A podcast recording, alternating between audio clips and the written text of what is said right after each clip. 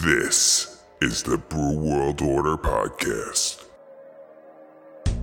Welcome to the Brew World Order Podcast, the podcast where we talk to brewery owners and ask questions about owning a brewery so that future brewery owners can learn a thing or two.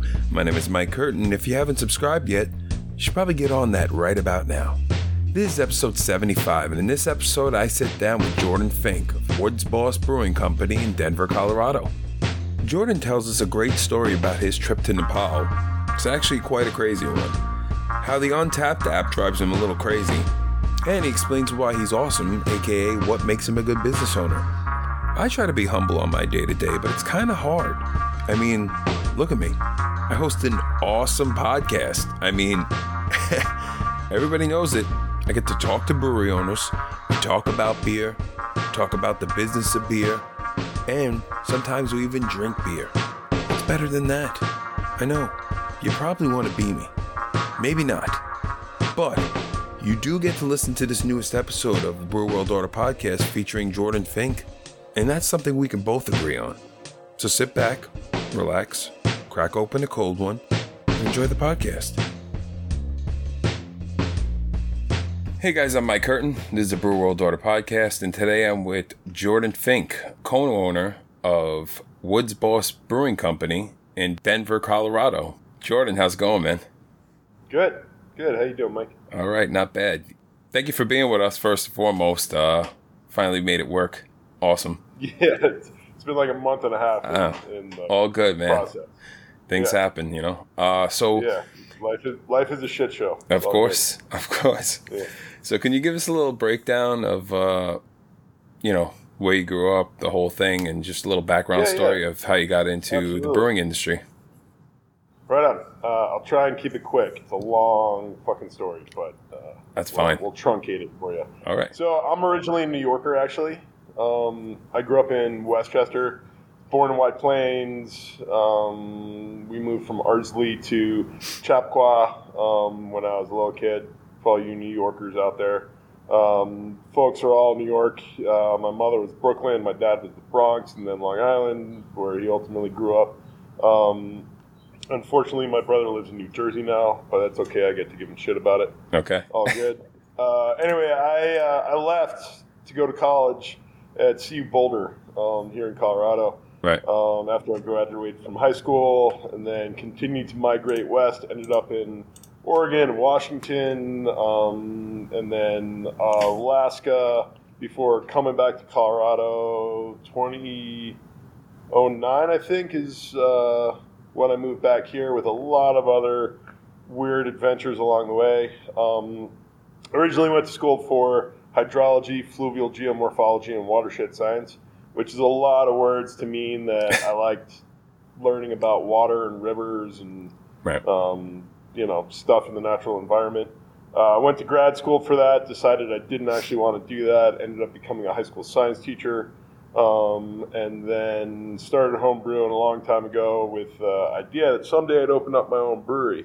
Um, along the way, I uh, lucked into a job at Tommyknocker Brewery. It's uh, up in Idaho Springs here in Colorado. They're you know one of the OG breweries um, that are still around from the early '90s uh, here in Colorado. Uh, learned a lot. Um, ended up getting back into education for a hot minute just because, just because.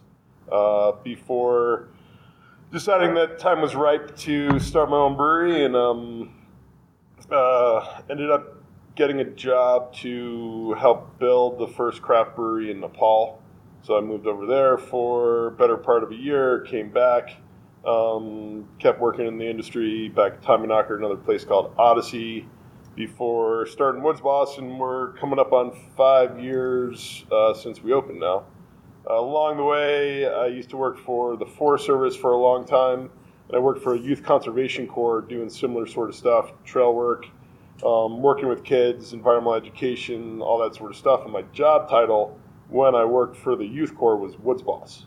And it's where I met my wife. A lot of my most batshit crazy formative experiences as a young guy happened there. So it's a big part of kind of who I am and what I'm all about, and wanted to bring that into the company. And in talking with Chad, my partner, about names, my wife was the one who suggested that. Um, Chad was like, "What's Woods Boss all about?" And you know, I told him, and the Woods Boss is you know the the guy or gal that um, basically runs the crew, right? Um, Right. That brings the fun, brings the crazy work ethic, um, brings the wacky and the skills and the experience, uh, helps to really build the community and um, basically, you know, be the best version of themselves as possible. Um, so that's what we're all about here. Very cool. Yeah. And uh, what was that moment for you that that kind of sticks out? That was that aha moment where you guys decided you and Chad were like, "Hey, we're doing this. We're opening a brewery." Yeah. So Chad and I met um, hanging out at shows actually. Um, friends in common, a friend of mine from high school, actually from way back in the day. Um, his sister, who I'm also friends with, uh, lived with Chad's wife um, ski bumming up in the mountains a long time ago, and we were at a Red Rock show seeing some bluegrass, and they walked right in front of us, and my buddy Dan was like, "Hey, Chad, Katie," and ended up meeting them. That was years and years ago, and then would just run into Chad, you know, a couple times a year at concerts. We're both, um, you know, big fans of Phish, and uh, we'd see each other at the Phish shows out here every single year. And uh, Cool. it was 2014, um, and I got hired to go to Nepal, and Chad and I were having a beer after um, the show on the tailgate of someone's truck and just shooting the shit. And he's like, "What are you doing now?" And I'm like, "Well, I'm moving to Nepal to open up a brewery, but when I get back, I want to open up my own, and I'm looking for a business partner." Because I know the brewing side, but I don't know shit about business, and I'm looking for someone who can actually Right. kind of Right. handle the reins on that side. And Chad's like, I'm a business guy. I like beer. Let's talk. Um, so we talked while I was in Nepal, started working on some concept and business plans. And uh, I got back and we met up for a beer and we're like, we doing this? And we're like, yes, let's do this. Um, and about a month and a half later, he took off for seven or eight months um, to go overlanding. He bought himself a big beefed out truck, um, grabbed his wife and dog, shifted down to Buenos Aires, and then spent eight months just tooling around the Pan American Highway, starting from Buenos Aires and working their way up to uh, Colombia, I think is where they ended up. Very and cool. He and I would be, you know, skyping throughout whenever he had reception. I'd be walking around showing him pictures of, you know, video of different places that we were looking to lease out and, you know, working on all that sort of stuff. And he got back, and it was like maybe three weeks later that we found this place uh, and got to hit go. So, Awesome. And does that counted as an aha moment? I don't know. yeah, sounds like it. Yeah, I mean, Why not? and it's cool that you mentioned Phish. Uh, they actually just I didn't go, but they had a show on my birthday, 420, Yeah. here in New Oh, York. yeah. All right. That date sounds familiar. I don't know why. Yeah. Yeah. So Everyone steals the fucking 420 road signs off the Colorado highways. I mean, yeah, I mean, they just they, they stopped putting them back. yeah. There's no Whatever. point. There's no point. They're I just gonna quit take smoking them. pot when I was like 18. I started young, um, but I found it just makes me fucking paranoid. Yeah, it doesn't. I don't know. I, I get a little. I get. I, I can't stop moving. I'm. uh, I'm all over the place with it. I'm. I'm. Plus, on top of that, my job doesn't let me do it anymore. So, Yeah, yeah. random drug I used test. to be But a I used to be a firefighter as well. So right. It's, uh, Yes. yeah, my my resume, if I put down everything I ever did, would be like fucking 12 pages long. Done a lot of shit. Same. same. ski bumming and working in a deli and firefighting and trail work and brewing and teaching and yada yada yada. I'm the same way. I gotta stay busy. Gotta stay busy. Yeah. So, from the start of you guys deciding to open a brewery together, um, to the moment you finally open your doors, dur- throughout that whole process, what was one of the hardest things for you? Um, I, I'd say the one of the hardest things was finding a good good place to put a brewery, right?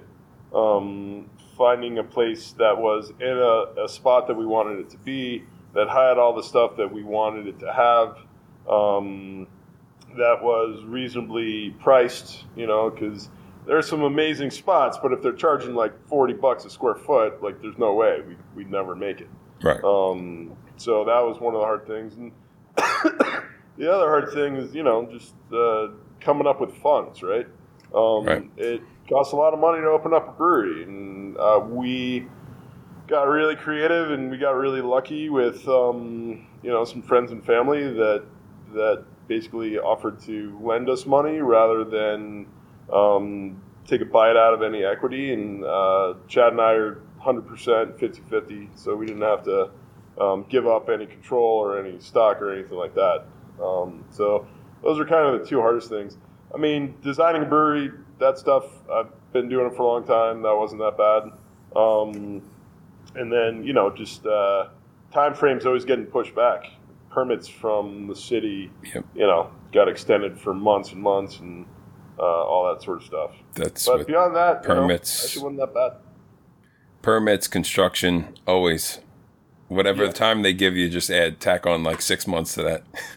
Uh, or more. Yeah, Yeah. it's nuts. Everyone who hits me up about advice for opening up a brewery, I'm like, give yourself an extra fucking year.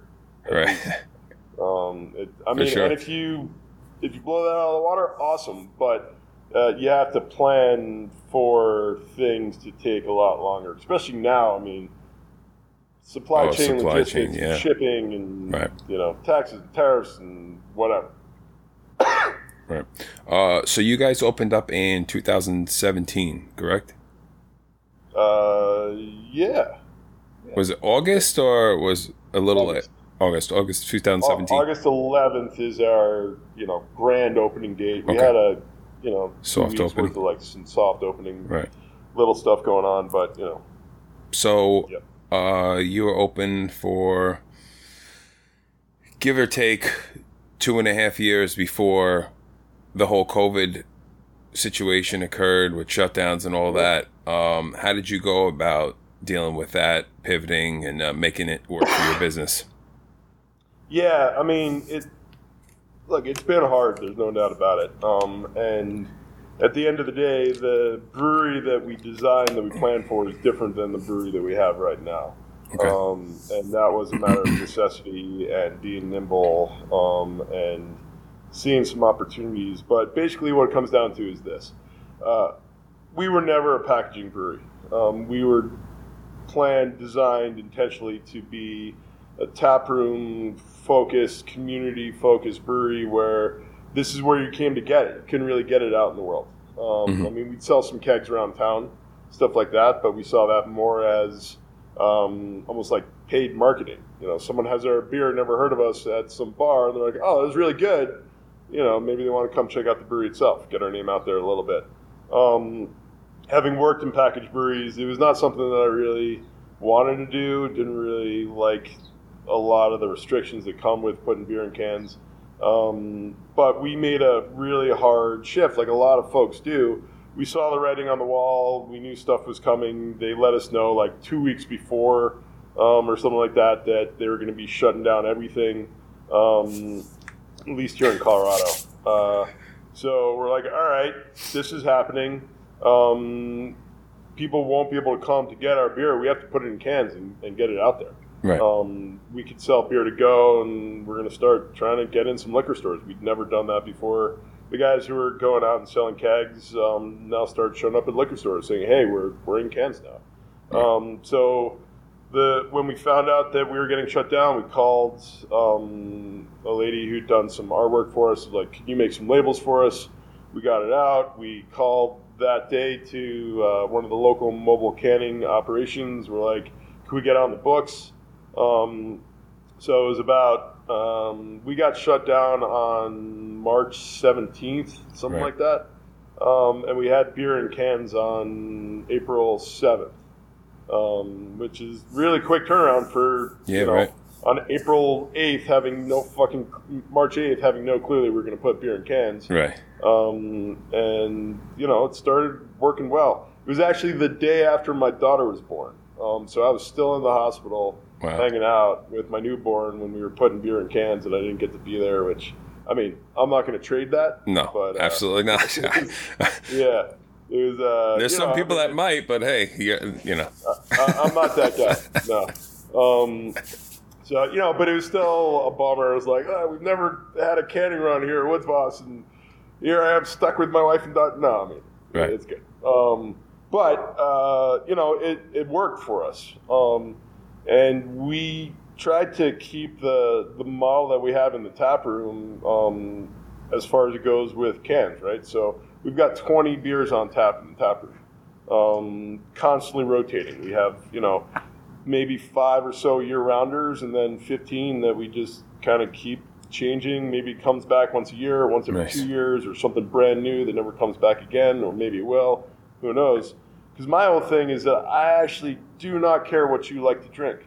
I mean, I like that you like to drink. Uh, I want you to find something that you like, regardless of what your style is, when you come into Woods Boss. So we have, you know, hazies and West Coasts and pale ales and porters and stouts and browns and English style and Belgian shit, um, sours and weird barrel aged stuff and whatever. Right. Uh, we're all over the map because I love beer in all its different varieties, right? and so do other people, right?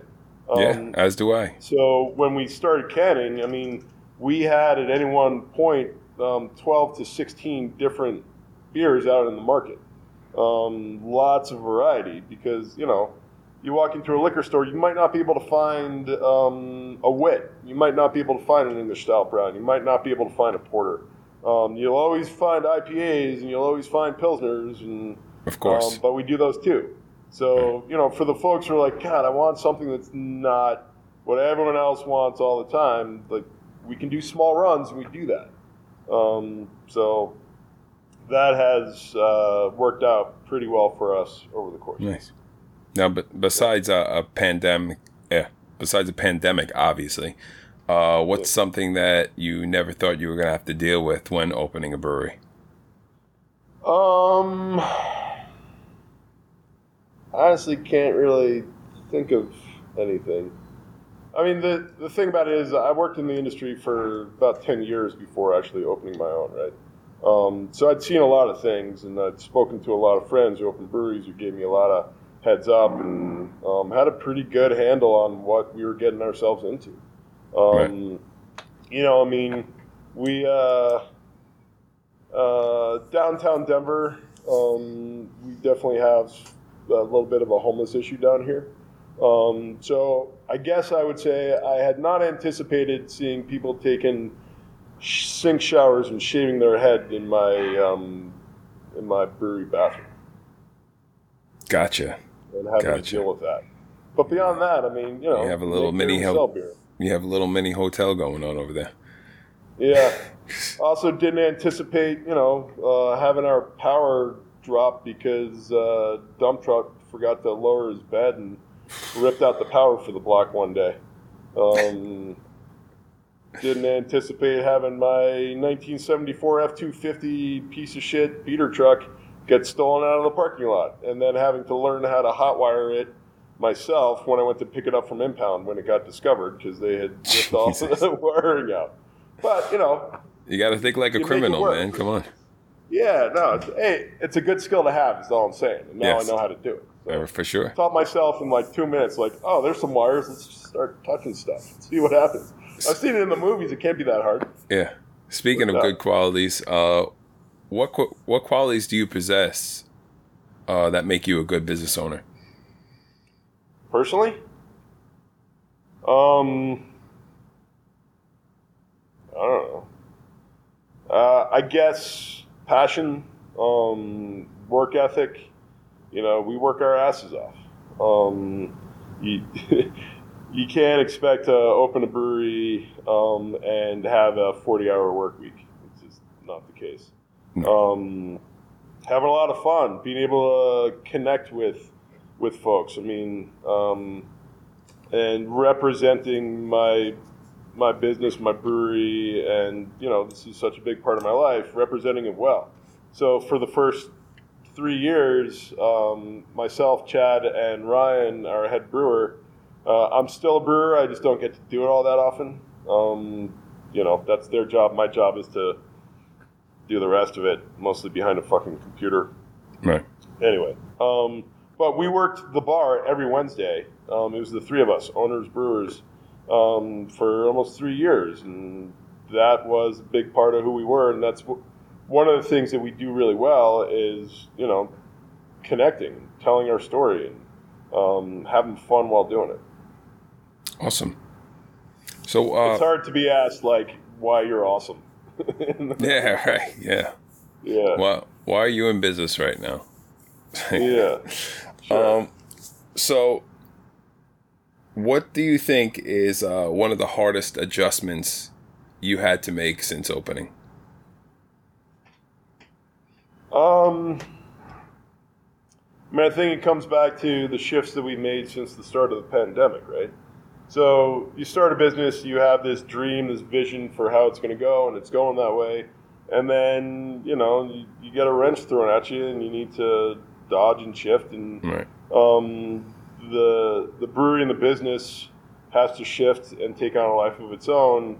Um, and for me, you know, it's been hard coming to terms with the fact that who we are now, in terms of what we're doing and how we're doing, is different from who we were then.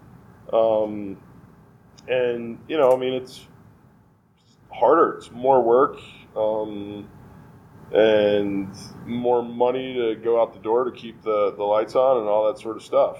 Um, Right. So we have to work harder to hold pat or even make less um, and all that sort of stuff. And, you know, some of the creative stuff that um, I really enjoy is harder to, to fit in the schedule now because canning is such a big part of what we're doing. Um, and, you know, I can't make some of the weird shit that I like um, because it might tie up a tap for a lot longer than it should um, when we need to be able to put some beer in cans and get it out the door. So, um, I mean, for me, that's been the hardest thing is just kind of being okay with things being different. Um, change is challenging. Yeah. Get get But beyond on. that, it's all good. Yeah, get comfortable with being uncomfortable. It's what my wife always says to her students. yeah. It's uh Yeah. it's truth, man. You gotta you know, life's ever changing. You gotta uh, adapt, otherwise, you know, get left behind. Yep. Adapt or die. Yeah.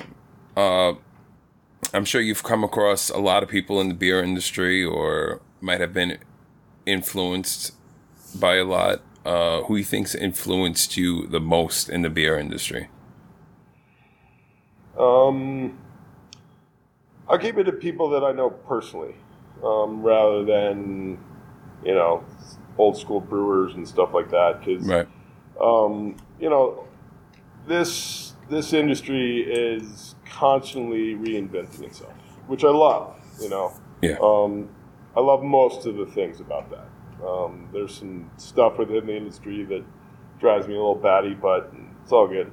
Um, so, uh, my first boss in the craft beer world was a guy named Steve Indrehus. Um, he was director of brewery operations at uh, Tommyknocker, and just a fantastic guy. Um, knows his shit. Been doing this for 25 years, right, um, or longer. Um, and really, like he, he's one of those um, true legends within the industry that very few people know about. But the people who know about him um, Right. Know just uh, how quality is. And you know, he he took a chance on me um, and brought me in. I mean, I had no professional brewing experience. Um, I was just some dude who'd been homebrewing for a while and really passionate about it, and showed up and asked for a job. And he's like, you know what? Uh, one of my brewers gave notice two days ago. I need a warm body. Come hang out, and we'll see how you do. And Right. um, turned into a job and turned into a career. So, uh, but he also taught me a lot as well, um, and taught me uh, how to how to do this challenging business with both humor and humility. Gotcha. And you talked about before about changes uh, in the industry. Care to elaborate? What things that are kind of not to your liking? Um, So I mean, I'm a little. I, I don't know if old school is the right word, um, but uh, I'm a big fan of brewers that take their craft really, really seriously, um, and uh, th- that's important to me because I do, right? Um, Right. Being really intentional with beer design, being really anal when it comes to quality and all that sort of stuff, and you know the, there's so many folks out there these days. I mean, we have eight thousand some odd breweries right now, um, and there are some folks doing stuff that I'm like, I I don't get it. I don't personally like it, but that's your thing. Go for it. It's all good. Um, You know, the a lot of the uh, the sort of hype marketing stuff, um, you know, drives me a little nuts. Um, Untappd drives me absolutely fucking crazy. That you know, beer has become this, you know, yelped sort of thing, and um, you know, bandwagon sort of stuff. And I'm a big fan of like, look, if it's really good, drink it. Right. Um, you know, it doesn't matter what the can looks like. It doesn't matter um, all that sort of stuff. You know, find the places that you like, support them, but keep trying other stuff.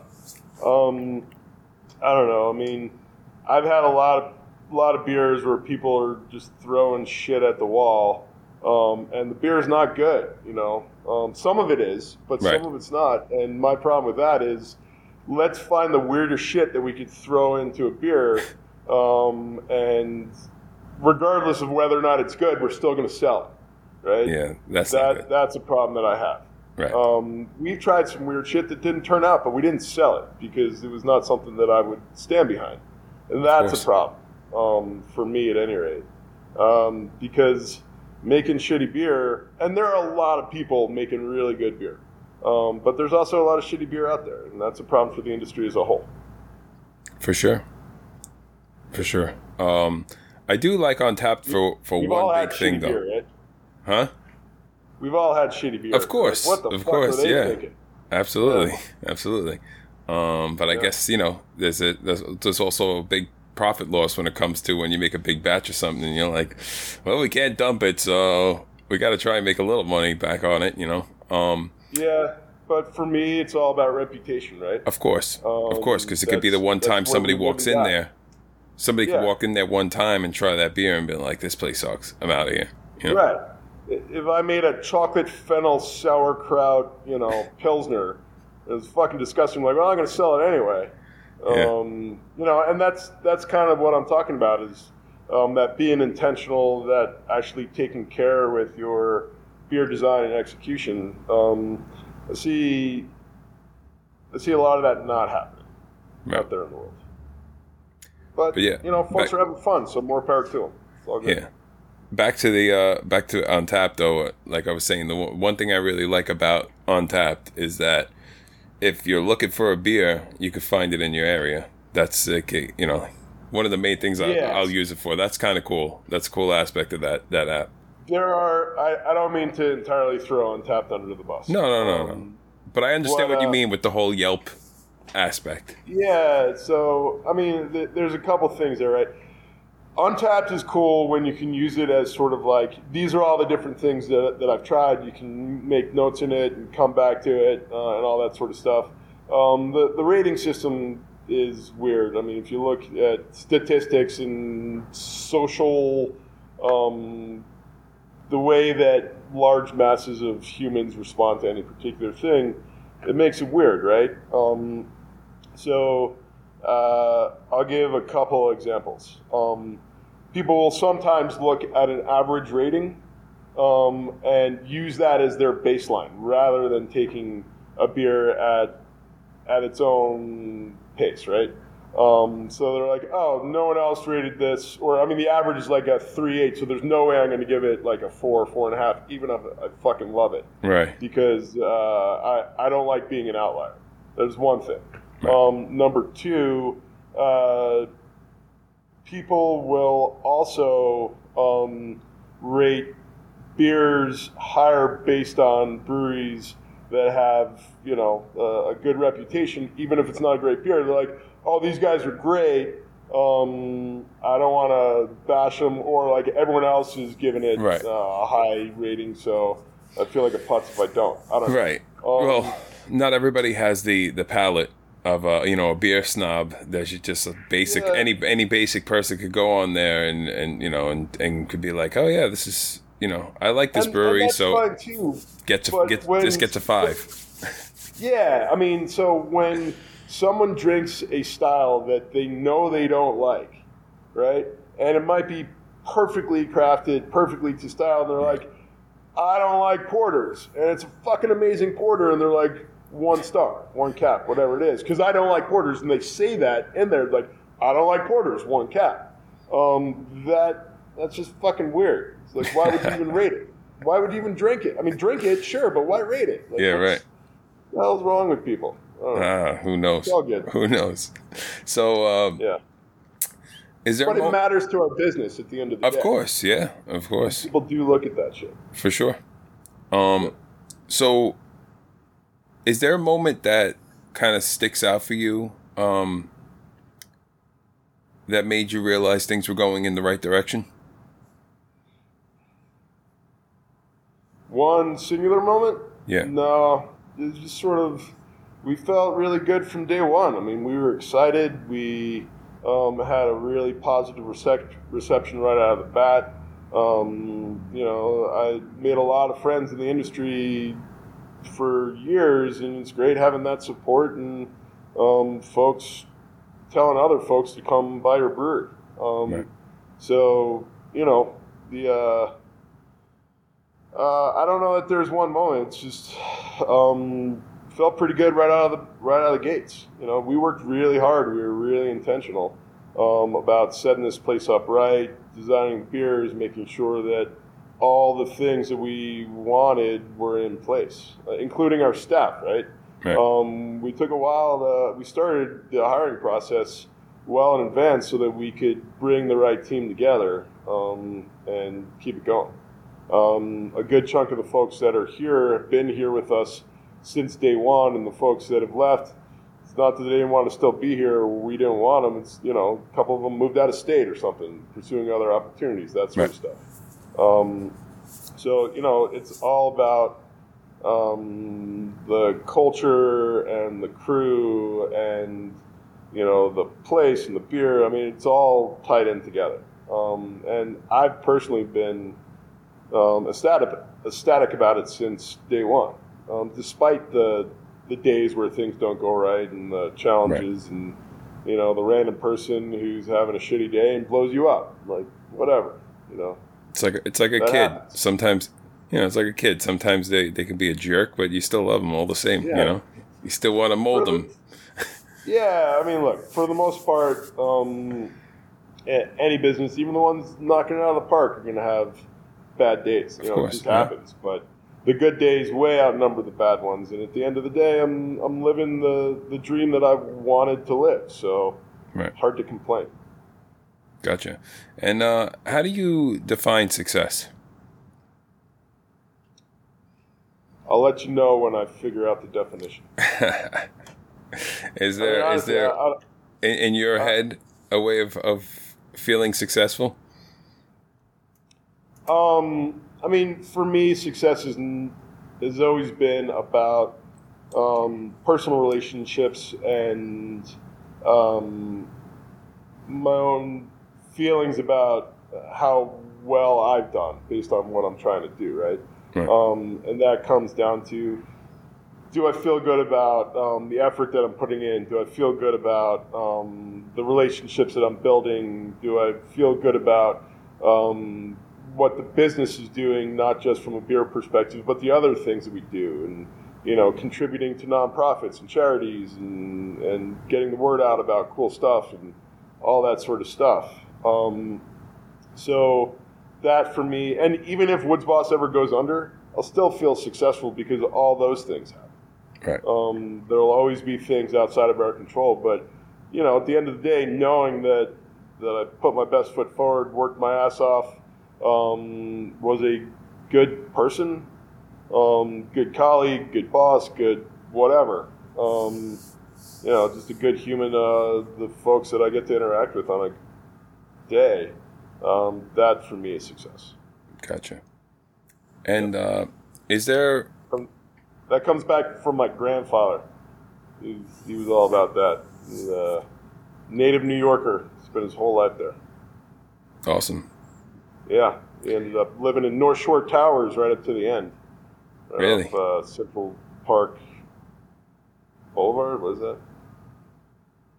Not not far from you. It's those tall towers that are like technically they're Queens, but they're on Long Island. I know what you're Don't worry talking. I know what you're talking about. I know what you're talking about. I, I don't know exactly uh, where it's off of, but yes, I, I'm familiar with those towers. I know somebody that actually lived there. Yeah. Uh, so is uh how how important is a mental break for you from the stresses of owning a business? Uh, very. I mean, look. And what is and people, what does that look like for you?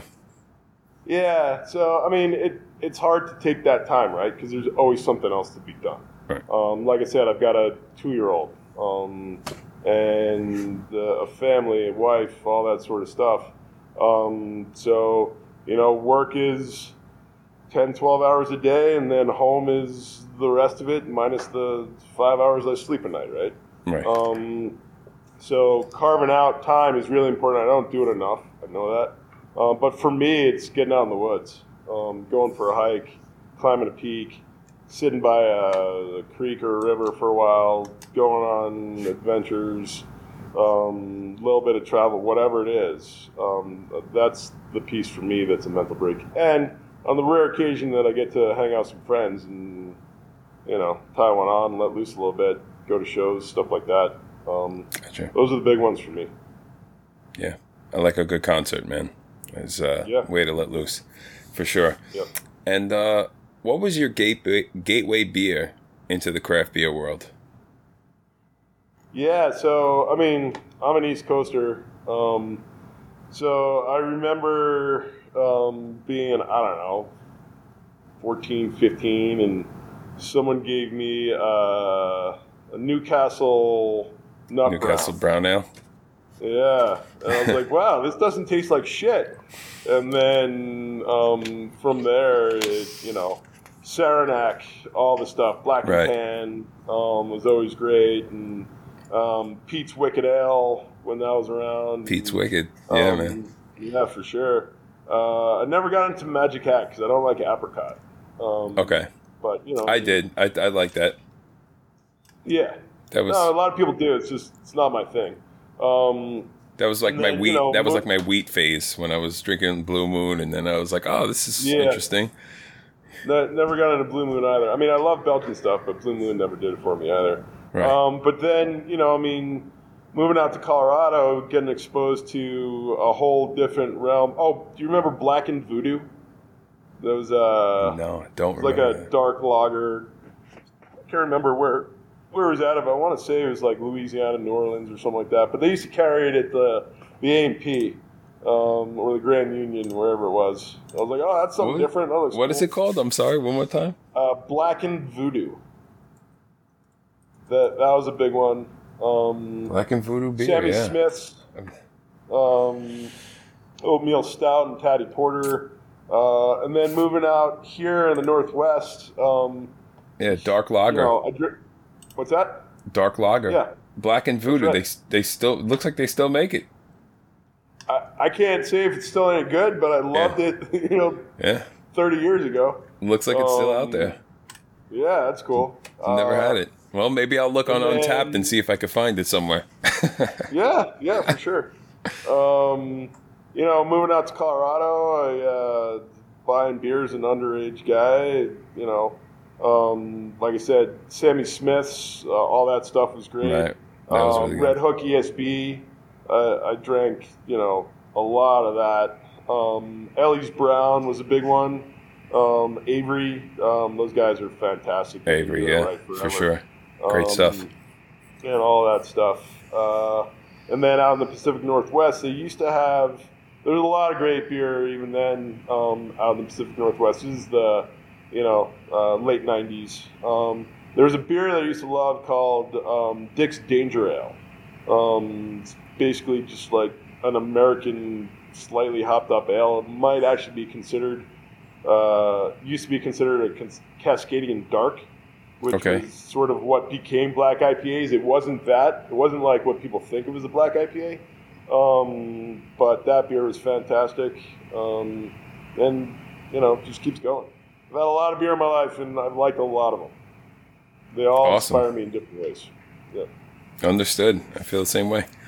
Um, and uh, you homebrewed for about five years on and off uh, before opening your brewery, right? It was pretty much on.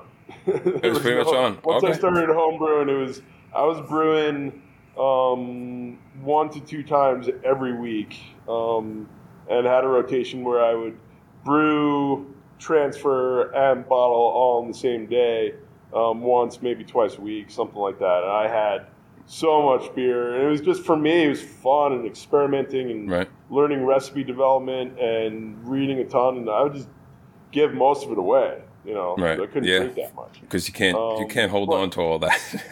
Yeah, I feel the same way when it happens. You know, when you're brewing and you Yeah. bottle it up and you got all these bottles. Like, what the hell am I gonna? I can't drink all this. I'll get. Wa- I'll be Yeah, wasted twenty four seven.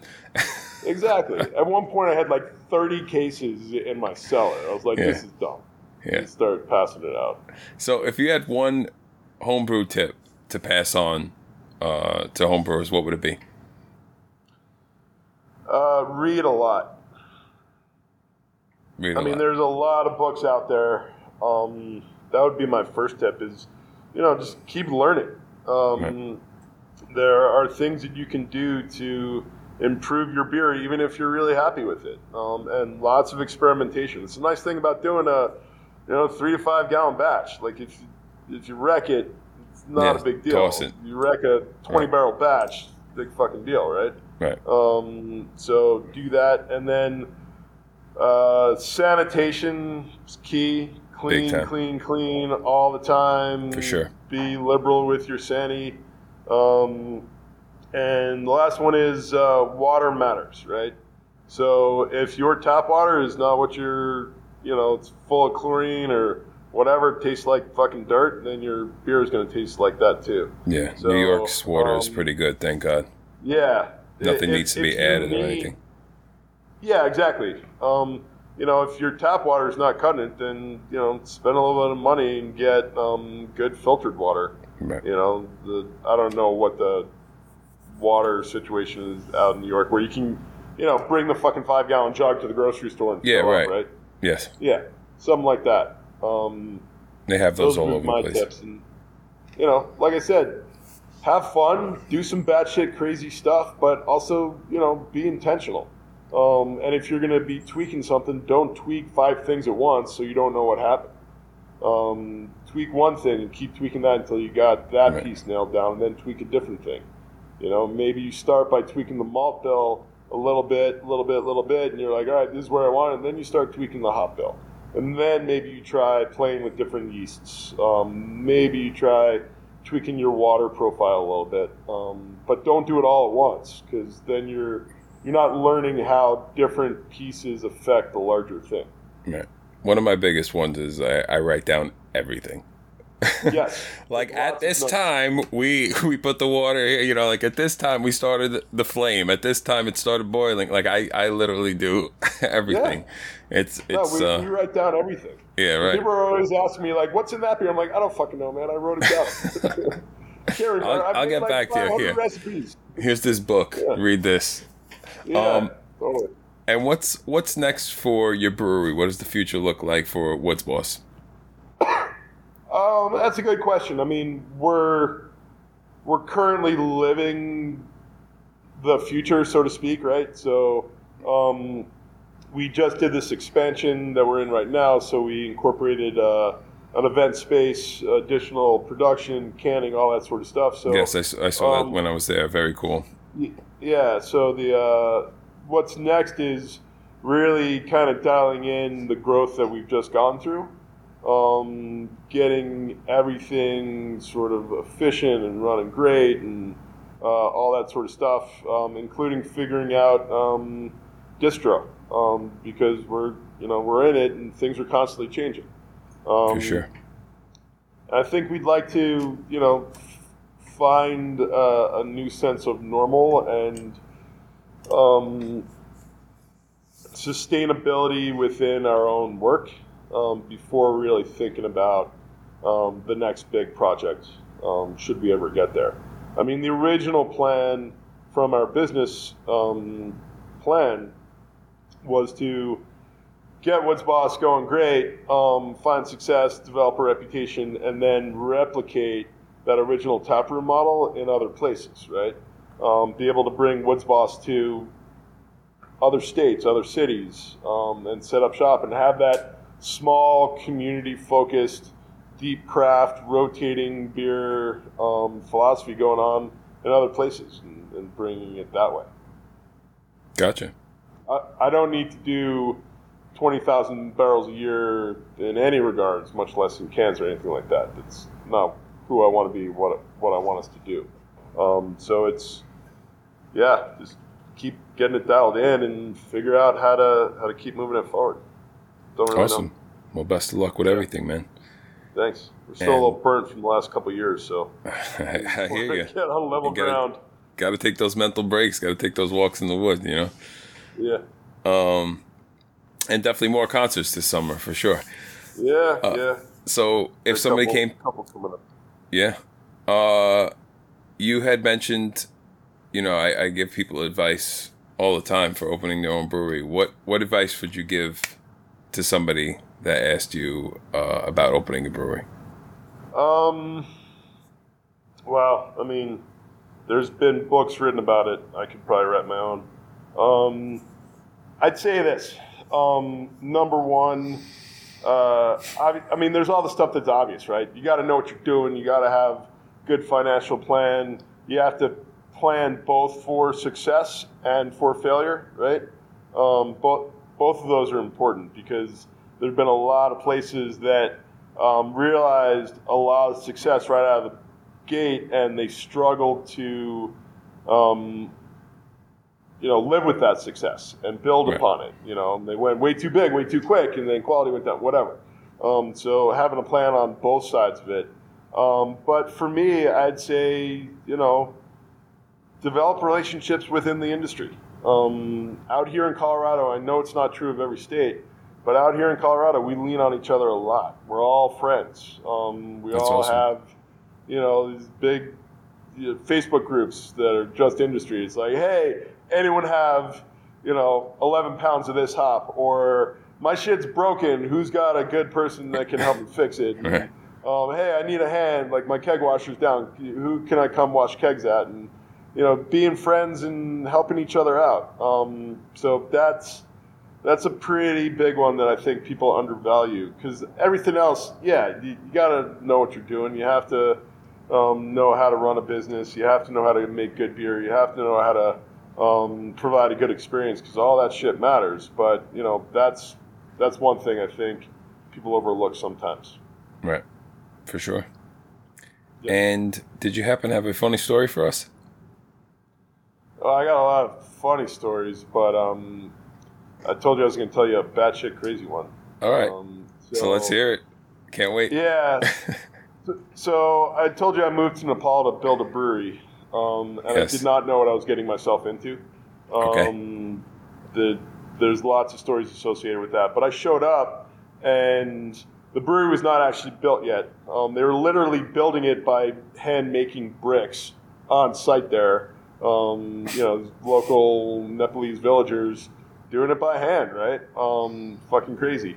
Uh, the equipment showed up, and it was all sorts of fucked up, and I had to teach myself, you know, um, brewery engineering and glycol processing and um, a ton of different things. I had to learn how to inflate uh, jackets that were not inflated so that everything would work. We brought a um, canning line over from uh, the states here, um, and I had to reverse engineer that thing and basically figure stuff out. And um, you know, as a brewer, as an owner, you got to be able to wear a ton of hats, even if they're hats that you know you're not comfortable wearing. You got to know plumbing and electrical and finance and Right. That's what how I to hear. scrape gum off of tables and whatever, right? Um, but at the end of it, um, I uh, finished the time I told him I'd give him. Um, but I was in Nepal. I was like, "There's no way I'm not going tramping in the Himalayas for a little bit before I come home." So I ended up uh, hiking up to Mount Everest um, base camp, basically, um, which is not a hard hike. It's just a, you know, the the trail is basically a a, a foot highway. I mean, it's it's amazing. Right. Um, but it wasn't like you know mountain climbing. It's literally just walking the whole way. I did it in like sneakers, basically, with a little day pack because you stay in little tea houses. They got beds, they got food, whatever. Right. But uh, I was up there. I was right below Everest Base Camp, um, and the earthquake of 2015 hit. Um, and I was sitting in this little tea house because I was waiting on a free helicopter ride to bring me back down to Kathmandu because I met some crazy American who lived in Russia who basically owned the rights to Papa John's over there and was, you know, doing his first mountaineer experience. And his guide was this amazing lady, Nepalese lady who, um, you know, was like the National Geographic Adventurer of the Year, like the following year. anyway, crazy people. But he offered me a helicopter ride down, so I ended up sticking around for an extra day. I was like, I'll take a helicopter ride down. Why not? And the earthquake hit, and we ran outside, um, and it was just fucking nuts. I mean, you know, it was a big one too. It was like seven point something or other, which is a big, big earthquake.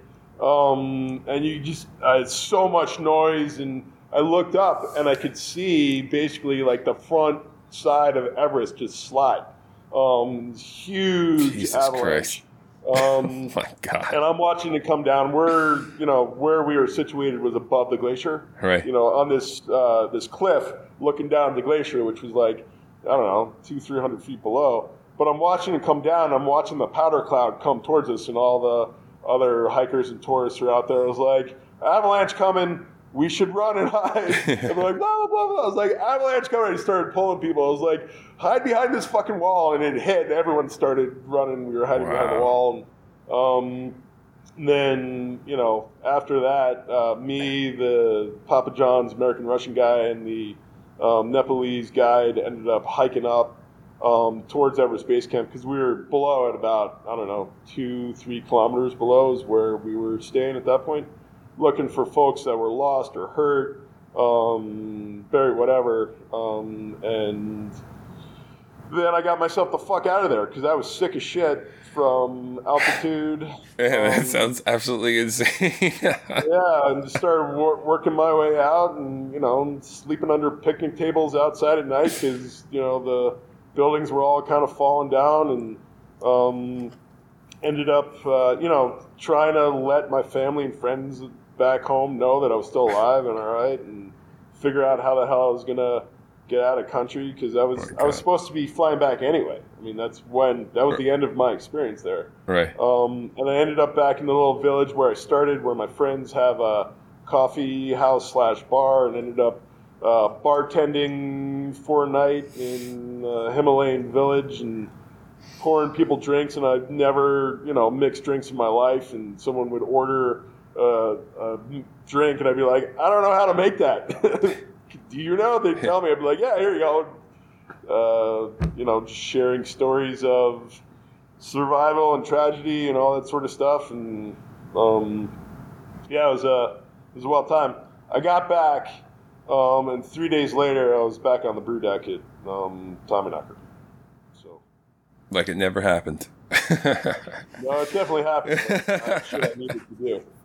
yeah, that's uh, by far one of the craziest stories I've heard uh, Yeah, on this podcast. So thank you for that. Um, hey, you got it. I have a segment called Quick Fire Five. Five quick questions, beer related. Sure. Ready?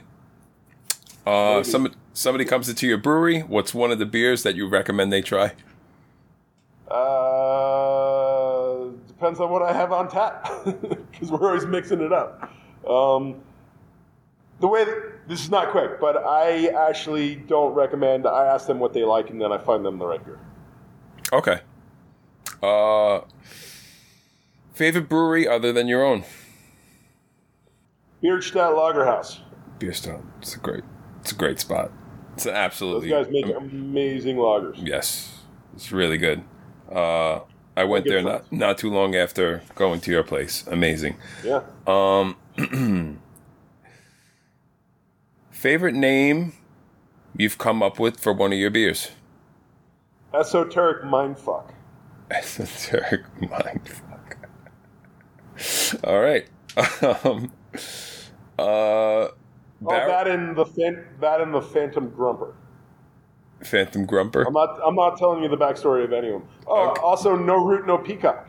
We have fun with names. I know. That's why I, I like that question. Uh, barrel aged, imperial, or both?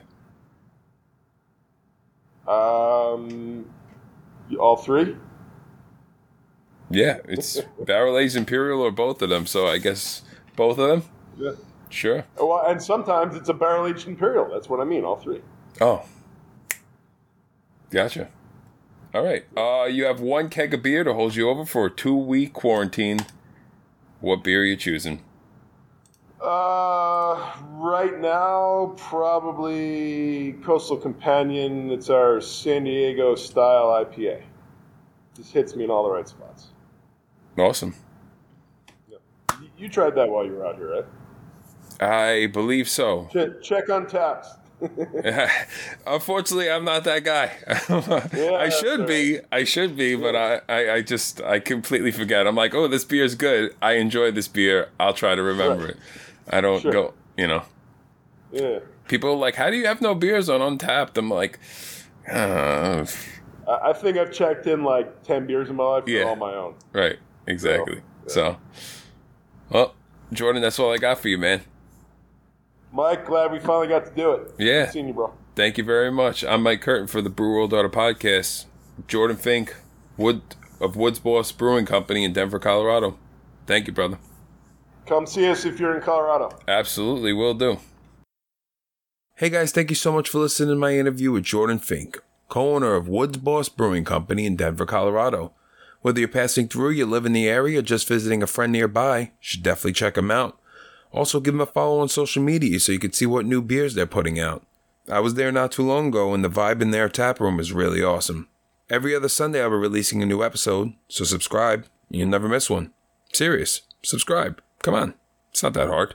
Check out our YouTube channel where you get to see me and my face, and it talks to people about beer.